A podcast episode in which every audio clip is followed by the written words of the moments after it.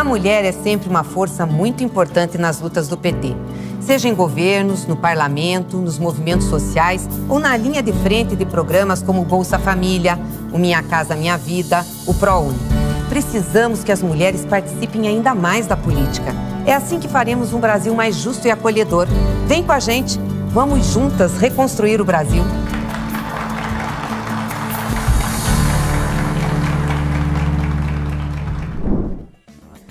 Nesta semana, o tema do TV Elas por Elas Formação Eleições foi Mulheres do Campo, das Águas e da Floresta.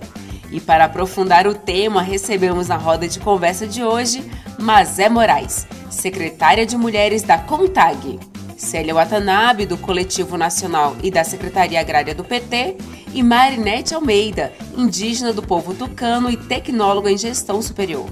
A mediação é da advogada Maia Aguilera. Olá, companheiras. Prazer em revê-las. Meu nome é Maia Aguilera. Eu vou fazer a mediação da nossa conversa de hoje sobre mulheres das águas, do campo e das florestas. É, eu estou com cabelo, tenho cabelo preto, é, comprido, é, estou com o cabelo solto, estou usando uma pena de arara azul é, e eu também sou indígena guaribana e tonama. Estou hoje aqui é, com minha parenta do povo tucano, Marinete Almeida, acadêmica em superior em tecnologia é, em gestão, comunicadora popular, ativista do movimento indígena e de direitos humanos, é, com a companheira Mazé Moraes, secretária de Mulheres da CONTAG, e com a companheira Célia Watanabe, gestora pública.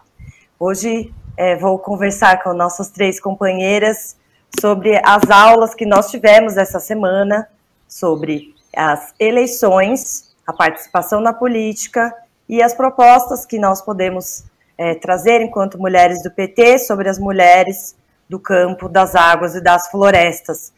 É, as aulas estão muito boas, elas foram dadas por diversas professoras, é, pela Maria Emília Lisboa Pacheco, pela Raimundinha, é, pela Beth Cardoso, pela Selma Bealdina, é, companheira quilombola, e nós temos também depoimentos de diversas companheiras durante essas aulas, então é um, realmente um material muito rico para nos subsidiar nessas eleições é, de 2022 sobre e refletir sobre esse tema, né? Então, gostaria já de trazer uma, fazer uma pergunta né, para as nossas companheiras sobre um tema que a professora Maria Emília Pacheco é, trouxe é, na primeira aula, que é a questão da fome.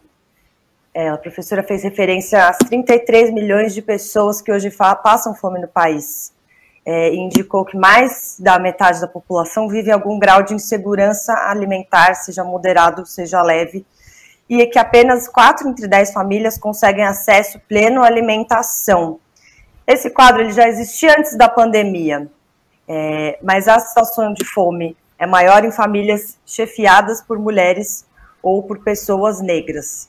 Agricultores familiares também sofrem os impactos da grave crise vivida pelo país. Outro aspecto importante é que a segurança alimentar é, e a segurança hídrica. Um dos desafios apontados se refere ao direito humano à alimentação saudável e à superação à desnutrição e obesidade. Então, a gente tem uma situação grave de saúde pública, que envolve aumento de diabetes, aumento de pressão arterial, aumento do câncer e duas questões é, gravíssimas de fome e má alimentação. A gente então, está é, tá diante de um direito que está na Constituição, né, da alimentação adequada e saudável, né. É, o Brasil, durante os governos do PT, saiu do mapa da fome, que envolveu um conjunto de políticas é, que foram desmontadas, né, pelo pelo Bolsonaro, como por exemplo o Programa Nacional de Alimentação Escolar teve recursos reduzidos, né? Tem havido a negação da participação social é, com a extinção do Conselho Nacional de Segurança é, Nutricional. E a gente tem uma situação muito grave no país, né? É, e considerando essas questões, eu gostaria que vocês comentassem os aspectos que devem ser reforçados e apresentados nas eleições é, sobre o fortalecimento da capacidade produtiva na agricultura familiar, a democratização do acesso à terra, a reforma agrária e a garantia dos territórios originários, o acesso à biodiversidade e aos bens comuns, é, e a, o reconhecimento né, do, da, do ofício das mulheres que conhecem essa biodiversidade, que contribuem para o uso alimentar e medicinal né, desses, dessas plantas, é, e a ampliação da representação das mulheres nos parlamentos combinação da luta contra o machismo, o racismo, né, e, e essa questão da fome. Enfim, eu gostaria de ouvi-las sobre a questão da terra, a questão da alimentação, a questão da fome, como a gente pode ter trazer, né, isso para as eleições de 2022. É, e a, a gente pode combinar de ir revezando, né, quem responde primeiro, quem vai respondendo na sequência. Então, gostaria de poderíamos, poderíamos começar ouvindo é, a Célia. Posso sim, posso. É, olá, mulheres. Que semana rica, de fato, as nossas convidadas que deram as aulas e fizeram seus depoimentos é, trouxeram uma riqueza muito grande de conteúdo. Maia, como bem você falou, nós saímos do mapa da fome é, na época dos governos petistas, e o belíssimo relatório da ONU apontava não só a questão da alimentação escolar, mas programas como a, o de aquisição de alimentos na modalidade de doação simultânea, né, que apoiava os agricultores de baixa renda e as agricultoras de baixa renda, em especial as agricultoras, que são as principais responsáveis pela produção dos alimentos saudáveis, e doava para populações em, em situação de insegurança alimentar. Outros fatores foram programas de transferência de renda como o Bolsa Família, que nós vimos agora ser totalmente desmontado, valorização real do salário mínimo e outras políticas de transferência é, de renda, a exemplo das questões previdenciárias. Então, nós tivemos esse conjunto de políticas que nos levaram a essa condição. E um retorno muito rápido. Então, não se pode, claro, a pandemia agravou, mas não se pode trazer tudo sob a responsabilidade da pandemia.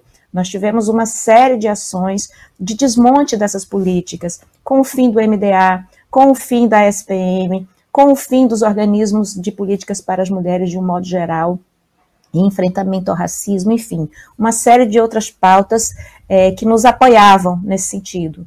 Então, é, acho que a gente tem pela frente uma situação de é, muito trabalho, né? E assim, nós temos discutido isso tanto no âmbito do NAP Mulheres, da, do agrário, no grupo de trabalho das mulheres da Secretaria do Coletivo Nacional Agrário, todas essas questões. Então, é, passa, como bem disse a professora Maria Emília Pacheco, também pela reorganização, reestruturação das políticas que fomentem a produção das mulheres rurais, das mulheres quilombolas, das mulheres indígenas. Então, acho que esse, sem dúvida nenhuma, será o principal desafio do governo Lula, esse enfrentamento à pobreza, enfrentamento à fome, mas ele passa por políticas públicas que restaurem o direito e as condições efetivas para a produção de alimentos saudáveis que retorne as questões das comercializa da comercialização e que o alimento de fato chegue à mesa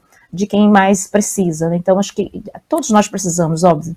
Mas hoje tem uma camada da população que não tem acesso, como bem você resgatou a fala da, da, da Emília.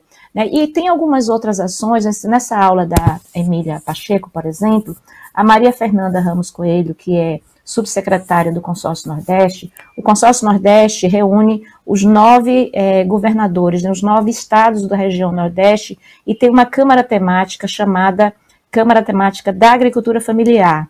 E essa Câmara apontou a questão do protagonismo das mulheres rurais como um dos eixos estruturantes e criou em seu âmbito o programa de alimentos saudáveis. Então, são iniciativas como essa. Eu acho que a gente tem um aprendizado dos anos de Lula e de Dilma, e nós também temos os aprendizados dos movimentos sociais, das diversas frentes, é, em todos os campos, né, em todas as formas, e eu acho que é bebendo nessa, nessa, nessa experiência, trazendo mais assistência técnica, trazendo as questões da política pública específica para o atendimento das mulheres, a exemplo da assistência técnica, extensão rural, programas de fomento às iniciativas coletivas e individuais das mulheres no, do campo, das águas e das florestas. Então, essa é a nossa principal bandeira e a principal contribuição do ponto de vista das mulheres para é, o programa no aspecto do enfrentamento à fome e da retomada é, da capacidade produtiva. Muito obrigada, Célia. É, se a gente puder agora ouvir sobre a mesma questão, a companheira Mazé. Sim, com certeza. Bom dia, bom dia, companheira. Primeiro eu quero agradecer, né, por receber esse convite, aceito com muito carinho e, né, para poder participar dessa roda que eu acho que é extremamente importante depois de ter é, assistido vários vídeos com várias companheiras potentes que fizeram fala, que nos inspira, né, a continuar na luta. Bom, seguindo dizer que né, o, o Brasil voltou ao mapa da fome não apenas pela crise econômica e social, que se agravou com a pandemia, mas pelo avanço da agenda conservadora, neoliberal e o descaso né, desse desgoverno, do desgoverno, que ignora o papel que deve cumprir e garantir né, o direito humano à alimentação. E esse cenário ele é intensificado pela inexistência de políticas públicas de combate à pobreza e à miséria, né, da alta inflação, desemprego, a queda é, de renda da população e, por outro lado, né, o, o sistema agroalimentar convencional, corporativo, fortalecendo, fortalecido com os incentivo ao agronegócio que tem mostrado, de certa forma, o descaso né, com a população, né, com a questão da soberania e segurança alimentar no nosso país. Então, assim, realmente, diante de, desse cenário, a gente se pergunta como combater a fome, né, e qual a participação da agricultura familiar, sobretudo das mulheres, na produção de abastecimento de alimento. A gente fica se perguntando como fazer essa questão, né? E assim, a discussão é que, é que travamos no, no âmbito da organização nossa, enquanto Marcha das Margaridas, é, é, se traduziu em algumas proposições né, de construção construída a partir da, de uma carta compromisso que construímos para comprometer as candidaturas do campo democrático popular às eleições de 2022. Então, apresentamos uma proposição que, for, que foram organizadas através de eixos, que é importante trazer para esse diálogo aqui. E um deles é, primeiro, é combater a pobreza, promover a geração de trabalho e melhoria de renda, fortalecer as políticas sociais e garantia de proteção e segurança social, erradicar a fome, garantir a soberania e segurança alimentar e nutricional, promover o direito humano à alimentação adequada ao território e aos bens comuns e à vida sustentável, sendo esses né, sustentados em quatro pilares que a gente considera fundamental. Né, que um é o fortalecimento né, da capacidade produtiva da agricultura familiar e dos povos e comunidades tradicionais, a democratização do acesso à terra, a garantia dos direitos territoriais. E terceiro, direito ao livre e ao uso, acesso à biodiversidade, aos bens comuns. É, esses foram né, alguns. É, é, é, e o quarto é o abastecimento alimentar e o acesso a alimentos saudáveis. Né? E aí, dentro de tudo isso, a gente trouxe aqui várias proposições que eu poderia aqui, sei que o tempo é curto, mas trazer algumas, pelo menos, né, antes de apresentar minha plaquinha. Um deles é a geração de trabalho e renda, a renda básica cidadã permanente, né? o fortalecimento do sistema de proteção social, né? a revogação do teto imposto pela emenda constitucional 95 de 2016, né, que é a questão do teto de gasto, que compromete os investimentos necessários ao combate à fome e à garantia de direitos, é, fortale é, fortalecer os espaços de diálogo que a gente acha extremamente importante entre o governo e a sociedade civil, né, como, por exemplo, os conselhos de segurança alimentar e nutricional, é, promover a reforma agrária, garantindo o cumprimento integral da função social da propriedade, a realização dos direitos territoriais dos povos originários, nos termos, nos termos definidos pela Constituição Federal de 88, né? E mais, né? Fortalecer e ampliar o orçamento destinado às políticas de compras pública e alimento por meio da reacriação de programas de aquisição de alimento, né? O PAA, né? É, né, e suas modalidades originais, como a reposição das perdas infracionárias do PENAI, programas importantíssimos né, para as mulheres do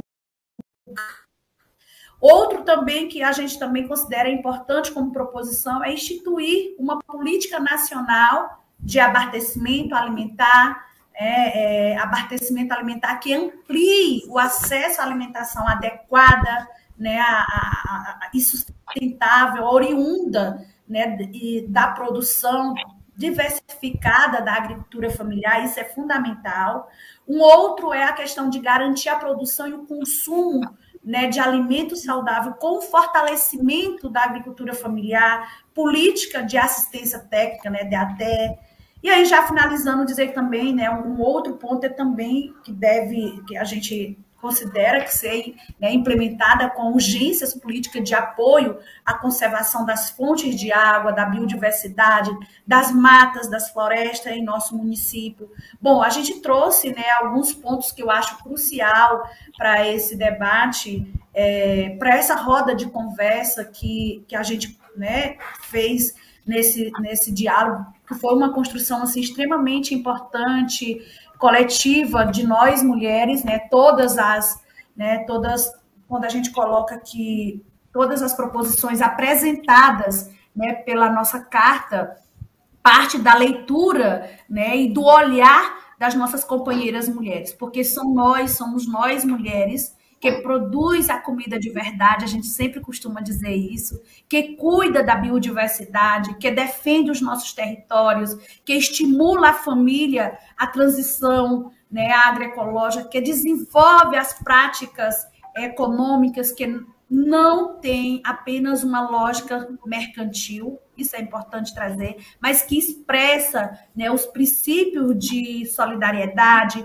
reciprocidade, ampliando né, o, o, o sentido mesmo da economia solidária, né, incorporando o trabalho de cuidados com a sustentabilidade da vida, e isso fica evidente nos resultados, sem dúvida nenhuma, que as cardenetas agroecológicas apresentam. E aí finalizo mesmo dizendo que, né, por isso nós, é, uma das proposições apresentadas na nossa carta é, e, e é a priorização da questão da economia social e solidária com recurso e com implementação de programas e a estruturação de finanças solidárias é importante. E o estímulo, é claro, os grupos de comercialização, as feiras econo é, da economia solidária, feminista, de base agroecológica para as mulheres, que passa, né, passa é, né, para que as mulheres possam comercializar, é claro, seus produtos através né, das cadeias curtas de produtos e consumo. Então, assim, para esse momento, acho que era isso que eu trago aqui para essa roda que eu considero assim realmente extremamente importante, potente para a gente poder estar tá dialogando. Bom, é isso, Celinha. Desculpa, eu não sei se eu consegui é, aí nos quatro, cinco minutinhos trazer esses esses elementos que eu considero fundamentais. Muito obrigada, Mazé. É, gostaria de ouvir também sobre a questão do combate à fome e a insegurança alimentar e a relação com a terra, alimentação saudável. É a Parenta Marinette, por favor. Bom dia a todos e a todas, né, a todas que nos estão ouvindo, né? Primeiro agradecer pelo convite, né, que foi nos feito para falar sobre essa temática. Muito bem. Para nós populações indígenas, em específico mulher, né, na, até nas pesquisas nós já somos invisíveis, porque na família de crianças menores de 10 anos, né, passando de 9,4% em 2020, era 9,4%, isso no total geral de porcento, né, no Brasil. Agora, para 2022, nós temos um crescimento de 65% dos lares é, comandados por pessoas pretas e pardas, né? Então, nas pesquisas a gente não aparece, né, como chefes de famílias de lares para que comandam a família e que também são atingidos diretamente. É, com essa política de genocida, que é etnocida e neoliberal e machista, aumentou muito mais. A segurança alimentar foi diretamente prejudicada. Como todos veem né, nas notícias, é, a, o garimpo, a madeira ilegal, né, os grileiros que que atacam as terras. Então, a, é, maioria da população são poucas, são poucos povos ainda que estão com terras demarcadas. E este com terra demarcada ainda já ainda sofrem diretamente, né, com os ataques. Então, com as águas contaminadas, com o solo morrendo aos poucos, né, por falta de cuidados nossos mesmo, digo nosso como sociedade, né, nós não temos mais caça, nós não temos mais solo fértil, porque estamos, estamos todos, todo o território, todas as terras estão contaminadas. Portanto, vejo que né, nós temos a necessidade de urgência mesmo. É, por isso que muitas das, muitas das mulheres indígenas são os que estão no campo de batalha e de luta para poder lutar né, sobre os nossos direitos e falar dos nossos direitos, é, dizer que nós estamos passando do nosso território, porque nós estamos nas cidades, nós estamos nas florestas, mas, mesmo assim, nós politicamente, políticas públicas, nos é negado de forma visível e invisível diretamente. Piorou na pandemia, né? Nós voltamos para a mapa da fome, e isso é muito triste para nós, né?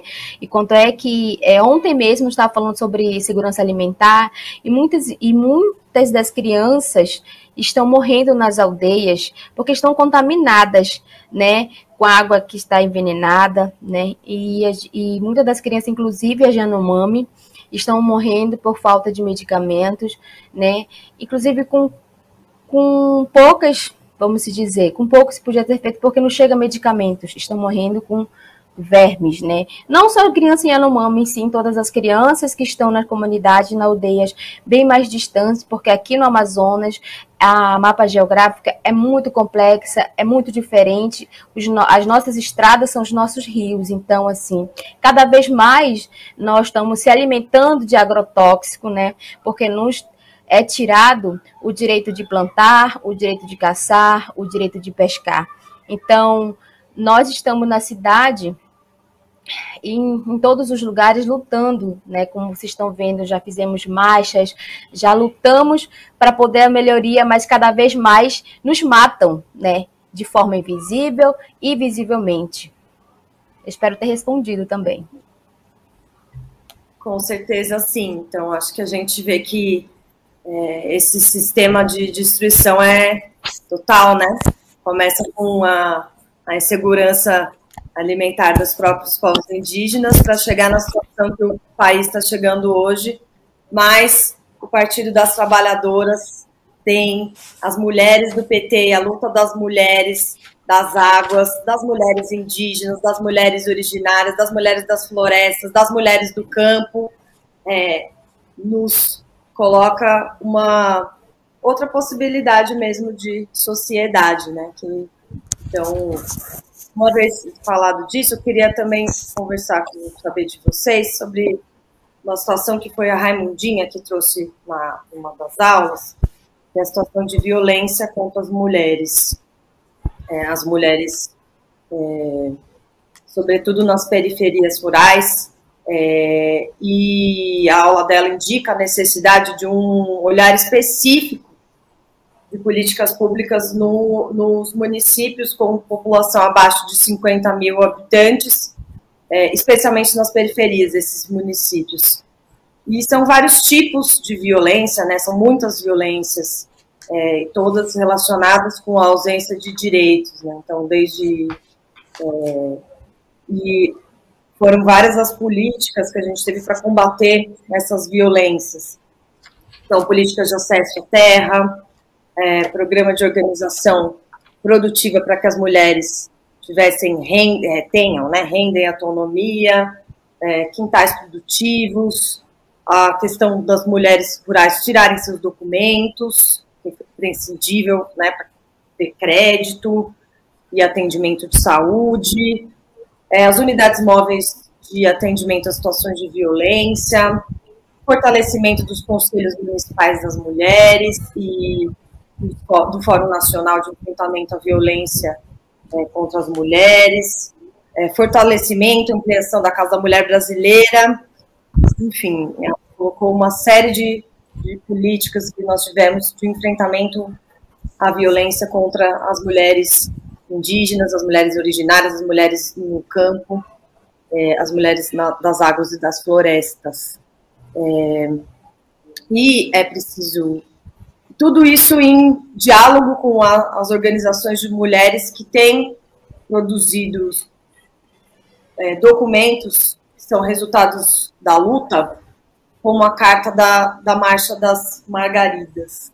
É, também complementar, destacando o depoimento da Beth, que traz a importância da pesquisa e da tecnologia social produzida pelas mulheres nas suas experiências de produção, né?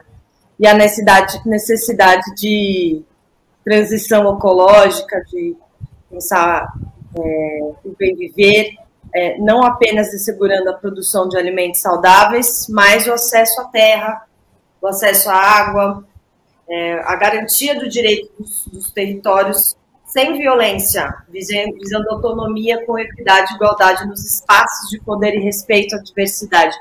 Eu gostaria de ouvir um pouco vocês sobre essa questão de como, quais são as nossas opções de combate à violência nos nossos territórios, quais são as nossas opções de combate à violência no, no campo, quais são as nossas opções de combate à violência, né, do, tanto do que já foi feito, mas principalmente do que, que a gente pode fazer a partir de agora, né, na situação que a gente está. Então, queria talvez ouvir primeiro, uh, fazer, vou rodar a rodinha, né, que a gente tinha feito. Então, ouvir primeiro a, a companheira Mazé, por favor. Sim. É, primeiro dizer que esse tema da questão da violência, ele é um dos temas que está né, na nossa pauta da Marcha das Margaridas desde a primeira marcha, desde 2000, que a gente né, traz ele muito fortemente. Né? Então, todas as nossas marchas, geralmente ele vem, o eixo traz essa discussão. E aí, na nossa carta compromisso, essa questão está posta no eixo em que discute né, o fortalecimento das políticas sociais e garantia de, da proteção social. E por quê? Né, porque para pensar políticas de enfrentamento à violência, é indispensável a proteção do Estado, a presença do Estado. Né? As mulheres né, é, é, é rurais vivem, vivem é, diversas situações de violências psicológica, física, patrimonial e tantas outras. Né? A violência contra as mulheres do campo é um instrumento para né, a manutenção e a reprodução das relações desiguais é, entre homens e mulheres, considerando principalmente a divisão sexual do trabalho e a definição de papéis sociais diferenciados, né, legitima, legitimados pelo o sistema patriarcal. Essas essa condição de gênero delega às mulheres a responsabilidade né, por todo o trabalho doméstico de cuidados destinado às, né, a, a esfera privada também tende a silenciá-las né, e condicioná-las seus comportamentos. Né? Isso realmente, essa questão da violência para a gente é um tema que está e que a gente traz bastante forte, né? A violência patriarcal em contextos rurais é ainda mais difícil de ser enfrentada.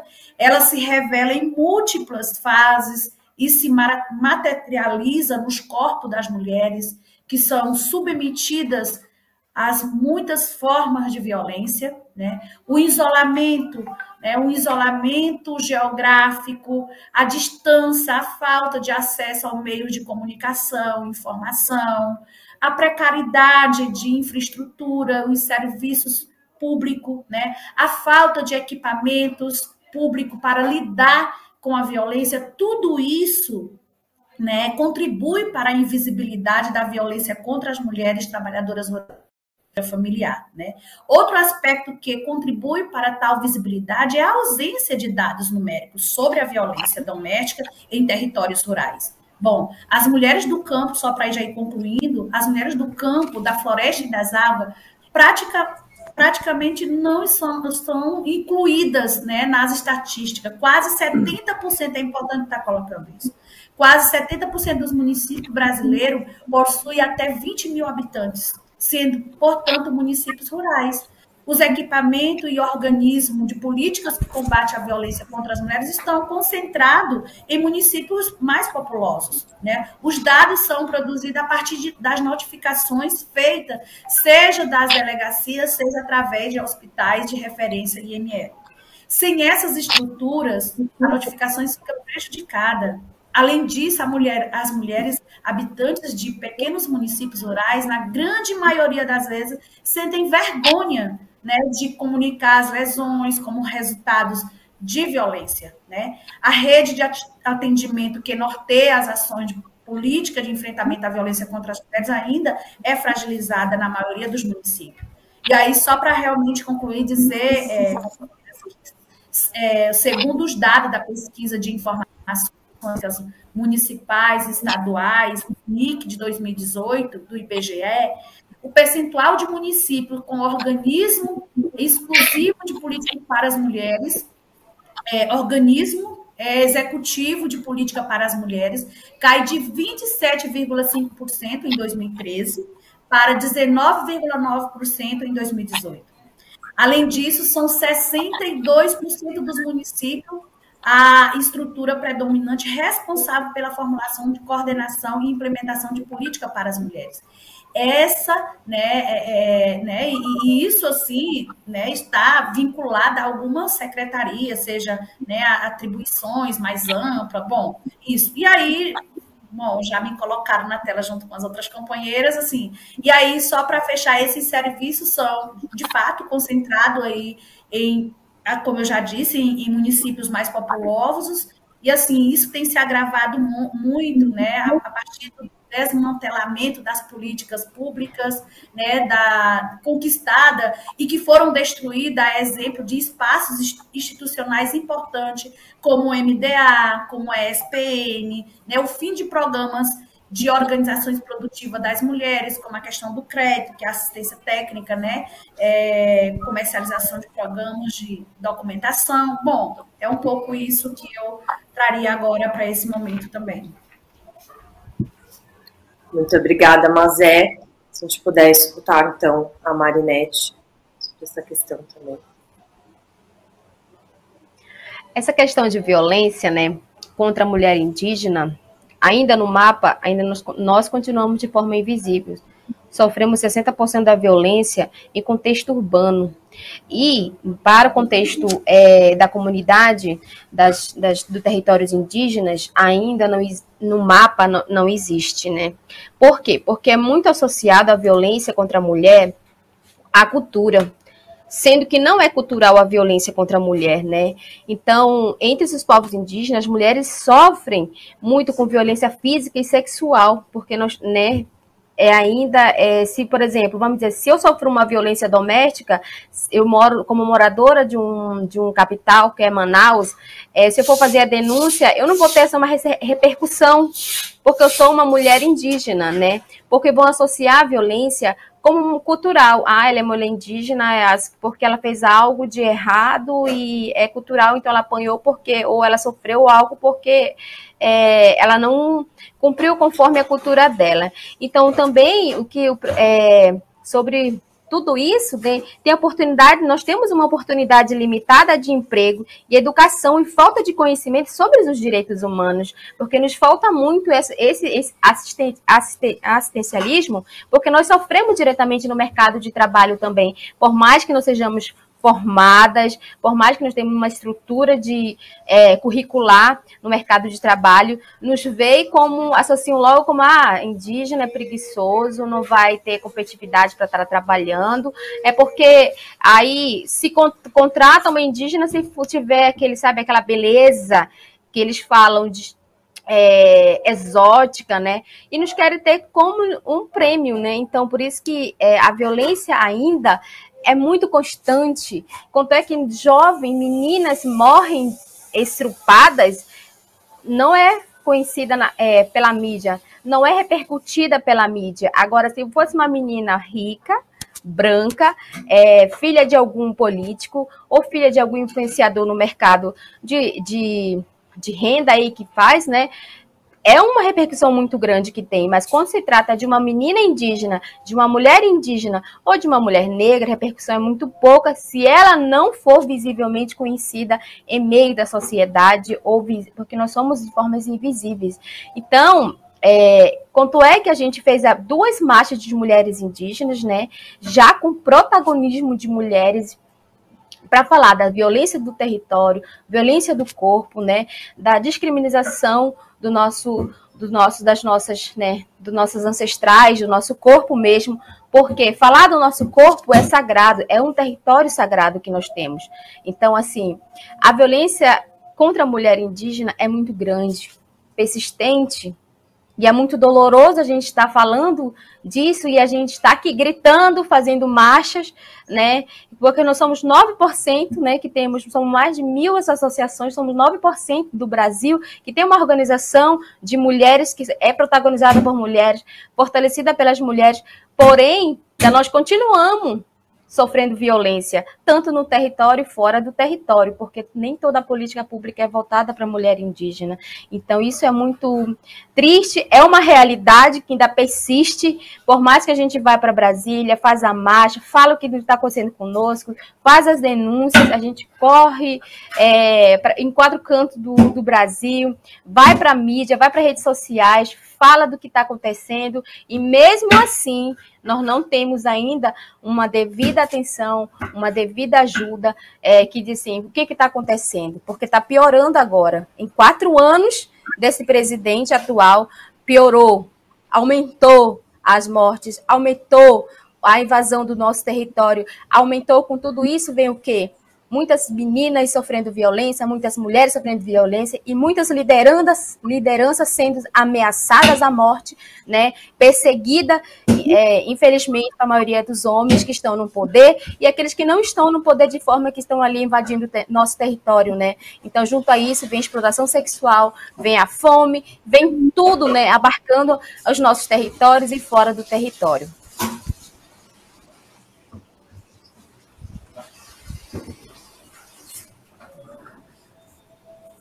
É uma situação muito triste, muito difícil, é, muito violenta e que é, contra a qual a gente luta todos os dias. Queria ouvir também um pouco a companheira Célia é, sobre a nossa luta contra a violência, depois de ter ouvido a companheira Marinette fazer esse esse, é, essa denúncia, esse relato é, e essa reflexão né, conosco.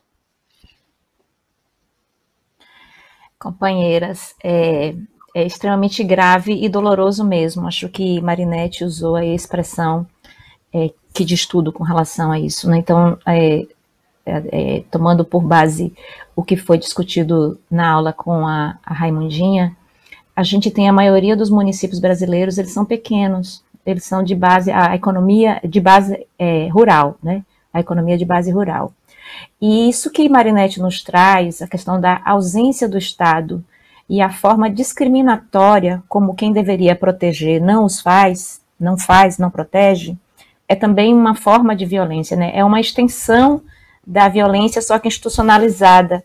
E a gente tem uma série, tem uma caminhada muito longa para seguir, como também Mazé trouxe a diminuição dos organismos de políticas para as mulheres do executivo nos municípios brasileiros. Então, se recompor isso é muito importante. E olhe que já não era tantos, né? E agora é menos ainda. É, fazendo uma menção ao que você falou, Maia, das cadernetas, né? A, a, essa tecnologia social trazida aí pela, pela Beth Cardoso, numa aula conjunta com a Isabel, que também trouxe os pontos da agroecologia, fazendo um parênteses, quando a gente fala em agroecologia, a gente não está falando somente da forma de produzir, mas a gente está falando como as relações sociais se dão nos espaços. Né? Então, acho que é importante é, é, ver isso, importante atentar para isso. E numa relação com o tema que nós estamos discutindo nessa etapa, que é o enfrentamento à violência, é, a falta ou a pouca autonomia que as mulheres têm nos seus espaços de vida e de produção, é, as torna mais vulneráveis, né, e mais, é, digamos, sujeitas aos, aos, a, aos ataques, às violências, ao machismo, enfim. É, então, essa ausência dessa autonomia, é, a gente precisa olhar para isso, né, e o trabalho com as cadernetas, ela vem um pouco a reforçar. Eu queria usar um outro exemplo do ponto de vista do acesso à terra, né, é, a iniciativa dos governos petistas de termos titularidade conjunta da terra foi uma iniciativa muito importante. Isso a partir da luta, né, da luta das mulheres. É, vou destacar aqui a Marcha das Margaridas, a Via Campesina, né, as mulheres na luta pela reforma agrária, pelo direito à terra. Então, acho que a iniciativa da titularidade da terra é um passo também para essa, essa autonomia econômica, para essa condição melhor das mulheres de viverem no espaço, né, de viverem no campo, no espaço rural e terem aí as suas reais condições e diminuir os níveis de dependência, né, de se manterem em relacionamentos abusivos e muitas vezes até sem entender direito é, os processos da violência, né? Porque a violência, como bem disse a Raimundinha, ela não é só física, mas ela tem uma série de outras condicionantes, né? A violência patrimonial, a violência psicológica. Né? Então, o não reconhecimento das mulheres como trabalhadoras rurais, por exemplo, é uma forma de violência, né? De os termos é, de que as mulheres não trabalham, as mulheres ajudam. Então, a caderneta vem mostrar que as mulheres trabalham sim, e muitas vezes elas compõem as principais, as principais, é, a principal renda, né, ou, a, ou, a, maior parte, ou boa, boa parte da renda daquela família. Quando não, são as é, é, chefes de família, né, que também desenvolvem é, esse trabalho. E, por fim, eu queria é, fechar aqui esse momento dizendo o seguinte, que a gente não pode se confundir, né, não pode permitir que os discursos atravessados, né, então vocês viram agora recentemente o, a estratégia do, do, do, atual gestor, do atual governante, é colocar a esposa à frente, né? E ela tem dito aí, por exemplo, que o governo Bolsonaro tem trabalhado a questão da titularidade. Eu acho que a gente tem o dever, né, de, de, de, de resgatar a verdade da história, de resgatar a história do que representou a luta que é de, das indígenas, das quilombolas, das margaridas, das mulheres assentadas, é, acampadas, que é o direito à terra, né, e não deixar que esse discurso prevaleça. Então, acho que a gente tem, além de sermos propositivas, nós temos que ter os argumentos corretos, nós temos que resgatar a nossa história de luta para poder seguir e confrontar esse projeto que tão mal faz a vida das mulheres. Muito obrigada, Célia. E já pegando o gancho do que você falou, queria falar um pouco, que a gente conversasse agora um pouco, de uma questão que a Selma falou na aula, é, sobre a participação das mulheres, né? E a nossa, nossa organização, auto-organização é, na Marcha das Mulheres Indígenas, na Marcha das Margaridas, na Marcha das Mulheres Negras, fortalecimento dos coletivos de mulheres pescadoras, de mulheres camponesas, de mulheres sem terra, de mulheres agricultoras, de mulheres quilombolas, de mulheres ribeirinhas, mulheres catadoras de coco e de babaçu, de babaçu e lá o coco de babaçu para nós chama cusi, né? Então, para mim é lá na Bolívia, né? Mas as catadoras de coco de babaçu e de sua luta em movimentos mistos também, né? Que são compostos tanto por nós mulheres como por homens junto, né? É... Então, eu queria que a gente conversasse um pouco sobre essa ampliação da participação das mulheres é, e dos nossos corpos nos espaços de decisão e de, de poder, né? E, a é, e é, apesar dessa da reflexão de que a gente, né, a nossa participação com relação aos homens nos espaços de poder ainda é pequena, mas a gente, principalmente dessa forma coletiva, né, corpos coletivos tem ampliado essa participação no sentido da potência, né? É, e eu queria ouvir um pouco vocês sobre como a gente pode fortalecer a participação das mulheres nas eleições de 2022 contra o racismo, contra o machismo, e todas as formas de discriminação e violência. E aí começar então pela parenta Marinette é, e ouvi-la sobre essa questão da nossa participação política das mulheres. Nossa, que difícil, né? Eu acho que todos os todos todos os pontos estão sendo assim difíceis, né? É, a participação de mulheres na política, para nós, para mim, como mulher indígena, que está também né, numa bancada, que é amazônida, é, é um pouco difícil.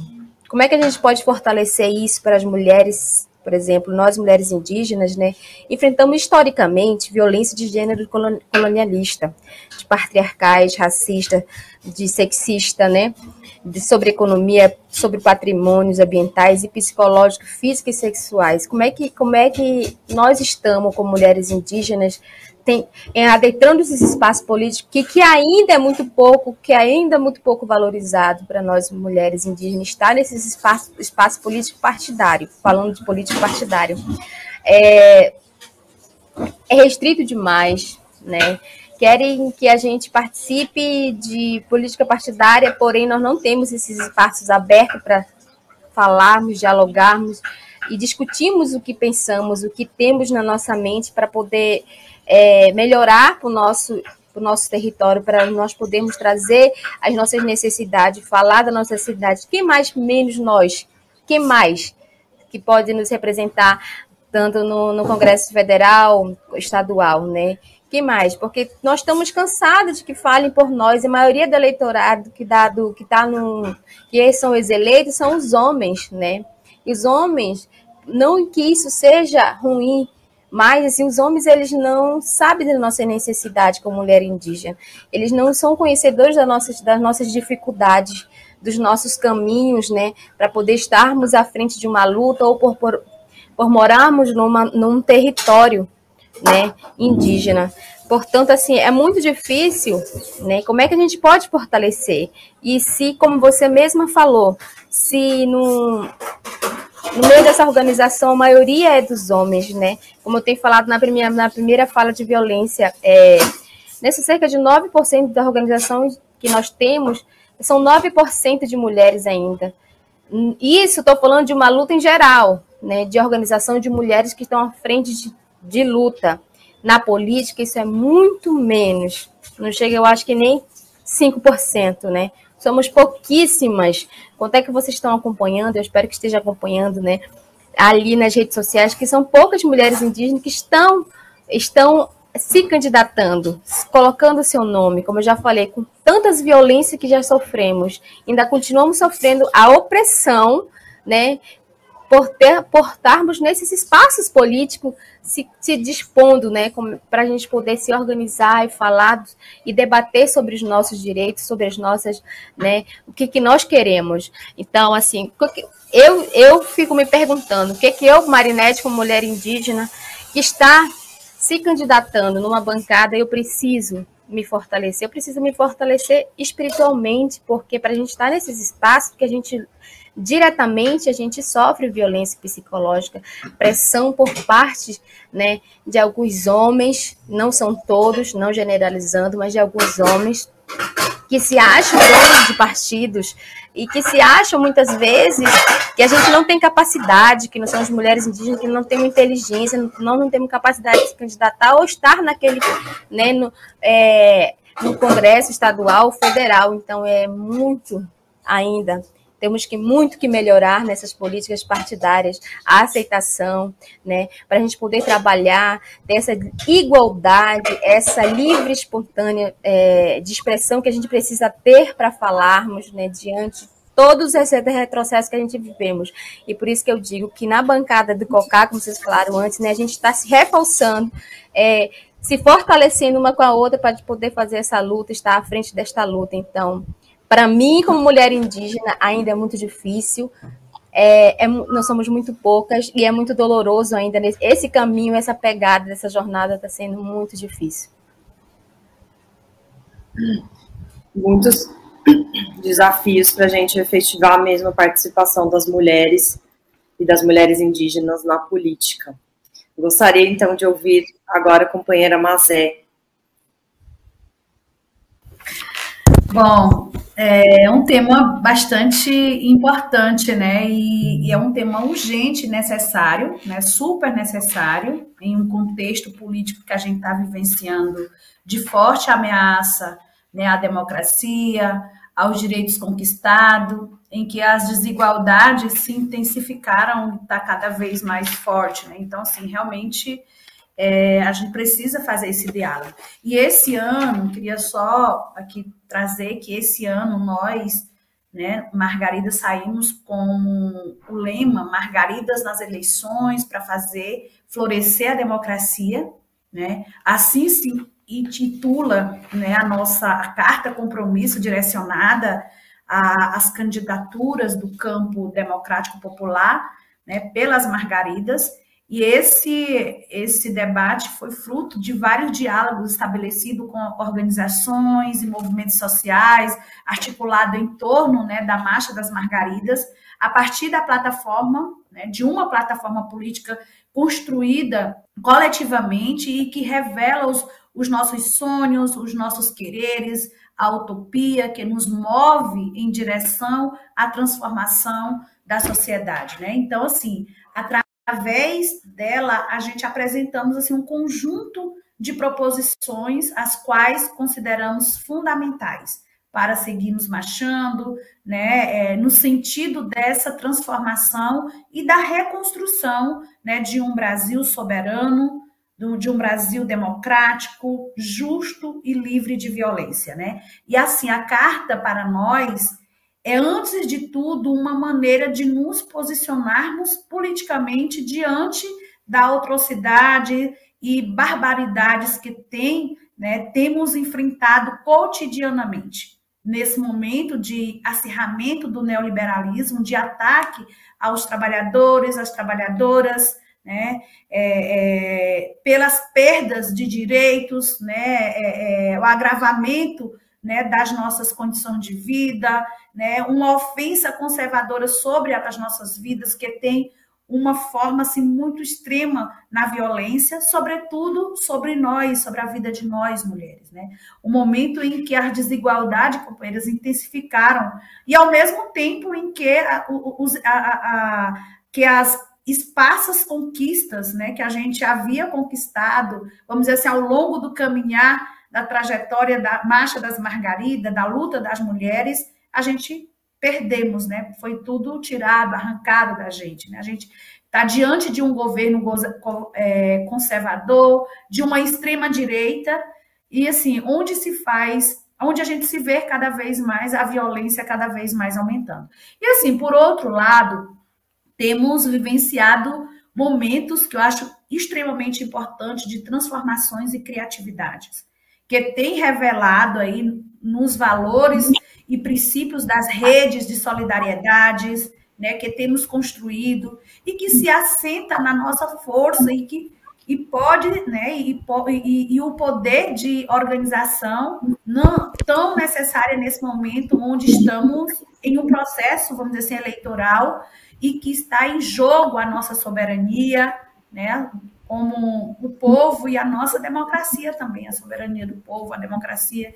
E cada vez mais nós mulheres estamos é, entendendo né, e concordo com a fala da companheira, entendendo que a política tem muito a ver né, com o nosso cotidiano e que mais do que nunca a gente precisa ocupar esses espaços. Já para ir concluindo, realmente dizer que a carta compromisso, nossa, além de revelar, Célia, assim, nosso posicionamento político também é uma forma né, de comprometer as candidaturas, as candidaturas às eleições de 2022, né, com a agenda das mulheres, incluir no pleito eleitoral, tanto no resultado das eleições quanto nos rumos da política mesmo, né, encorajando as nossas mulheres a participarem da política, a ocupar esses espaços que é extremamente importante, porque se a gente não tem e não está nesse espaço, fica difícil da gente ser representadas. Então, precisa ter a nossa voz, lá no poder executivo, no legislativo federal, estadual, enfim, a gente precisa. Finalizo mesmo dizendo que a gente sabe como é difícil para nós mulheres fazer política. Estar na política e se eleger e o, desafio que precisamos enfrentar são grandes. Ainda assim, temos vivenciado momento de transformação, como eu já disse, né? Torno só repetir, bom, que é importante e por isso digo que é, a ocupação de espaços institucionais, como é, a questão da Assembleia Legislativa, o Congresso Nacional, precisa ser instrumento de lutas de nossa resistência, dessas, forma, dessas formas de fazer política que são contínua no nosso território. Bom, finalizo dizendo que eu acho que foi bem importante, porque, assim, para nós, né, para nós mulheres do campo, da floresta e das águas, a Marcha das Margaridas, ela tem sido assim, companheiras, um caminho coletivo, construção de uma sociedade que propõe, né, um, um Brasil sem violência, onde a democracia e a soberania popular sejam respeitadas e a partir de relações justas e igualitárias, acreditamos que é possível né, construir novas relações sociais, pautada dos valores, na, da ética, da solidariedade, da reciprocidade, da justiça e o respeito à natureza. Bom, finalizo mais uma vez agradecendo muito o convite. Talvez eu precise me retirar agora, porque eu tenho uma outra agenda, mas desde já agradeço e nos colocamos à disposição, dizer que nós estamos a todo vapor na construção da nossa sétima Marcha das Margaridas 2023, e aí eu queria aqui mostrar para vocês, para depois também, quem puder pegar, e a assinatura Sabe Celinha e demais companheiras, essa aqui é a carta, né, compromisso para as candidatas e candidatas às eleições 2022. Aqui tem várias proposições extremamente importantes que vai é, dar aí novos horizontes na reconstrução de um país que nós, Margaridas, queremos e desejamos. Um grande abraço, muito obrigada aí pelo convite. Seguiremos em marcha até que todas sejamos livres. Grande abraço, companheiros. Muito obrigada, Mazé. Grande abraço também. Mazé, essa carta compromisso a gente consegue acessar na internet? Consegue? Sim, né? Então. Está no site da Contag, pode acessar, está no site da Contag, tá bom? Perfeito. Muito obrigada, Mazé. Agora, para então irmos caminhando para o final da nossa roda de conversa, gostaria de ouvir a companheira Célia também sobre a questão da participação das mulheres na política.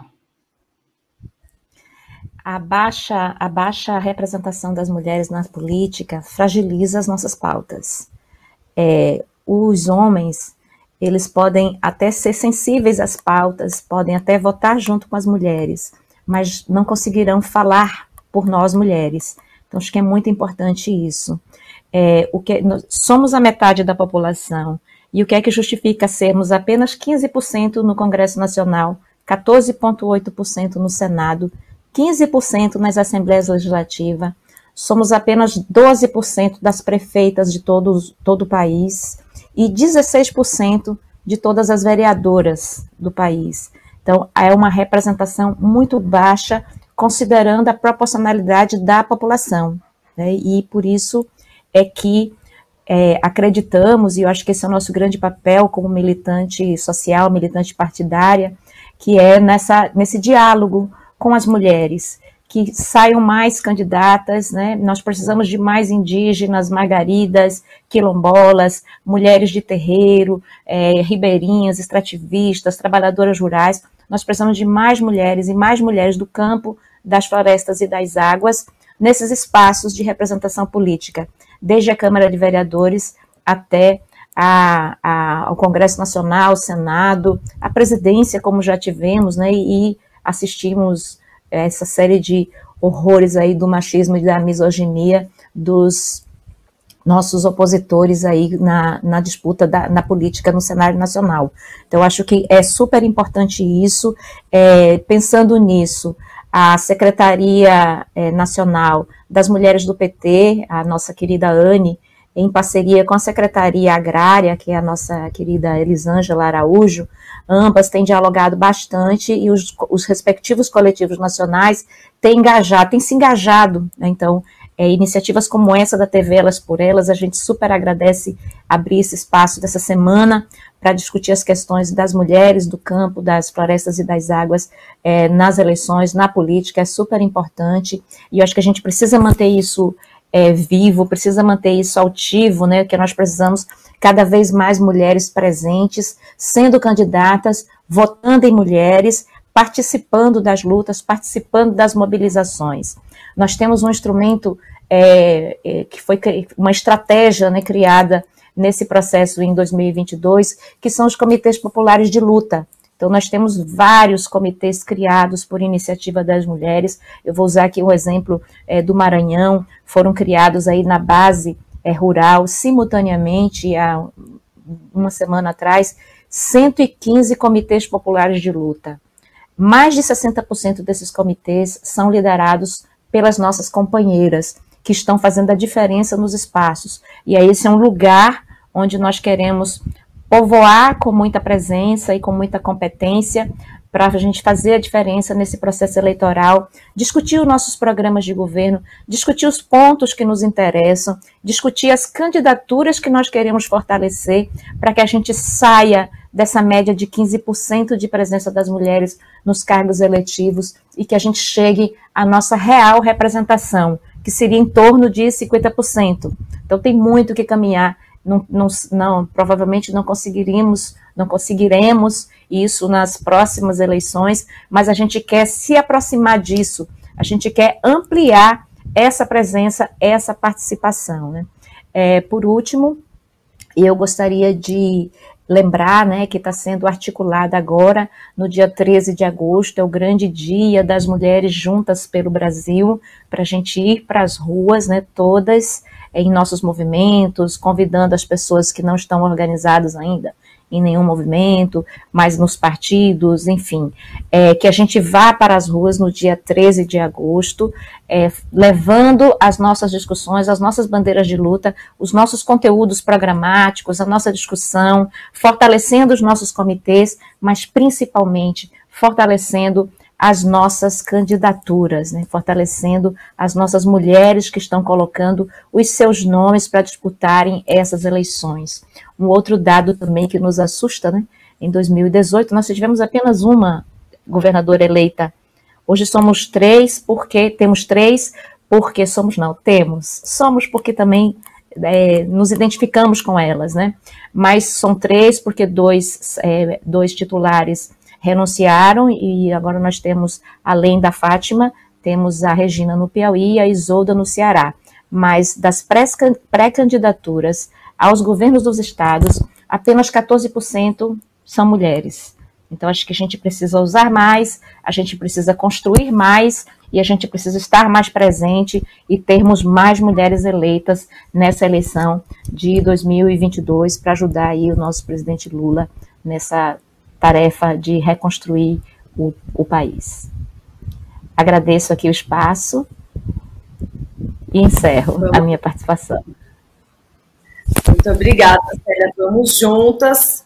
E para a gente estar nesses espaços, eu achei muito injusto você falar na primeira pessoa do plural, porque o fato dessas mulheres, que são mulheres que inclusive defendem né, pautas é, da luta das mulheres, da luta contra o racismo, da luta pela terra, da luta, da nossa luta feminista, é, também é a gente lá, né? Tanto é que quando tem uma violência política para tirar todas nós desse espaço, não só a mulher que foi atingida. E por isso que a gente é, caminha coletivamente e ocupa esses espaços coletivamente. A gente que, da Secretaria Nacional de Mulheres PT e da TV Elas por Elas que agradece a presença é, da Marinette, a presença da Célia e a presença da Mazé, que já teve que sair por conta do horário. E eu especialmente agradeço pelo, por ter podido compartilhar com vocês e espero que contribuir um pouquinho né, nessa conversa, aprender um monte nessa conversa né, que a gente teve hoje. É, e todas as mulheres que acompanham a TV Elas por Elas, eu tenho certeza que, nossa, essa semana, todas essas aulas e mais esse debate realmente foi muita riqueza aqui entre nós. Muito obrigada, Marinette, muito obrigada, Célia. É, e vamos juntas, companheiras. Até a próxima. Mulheres do campo, das águas e da floresta.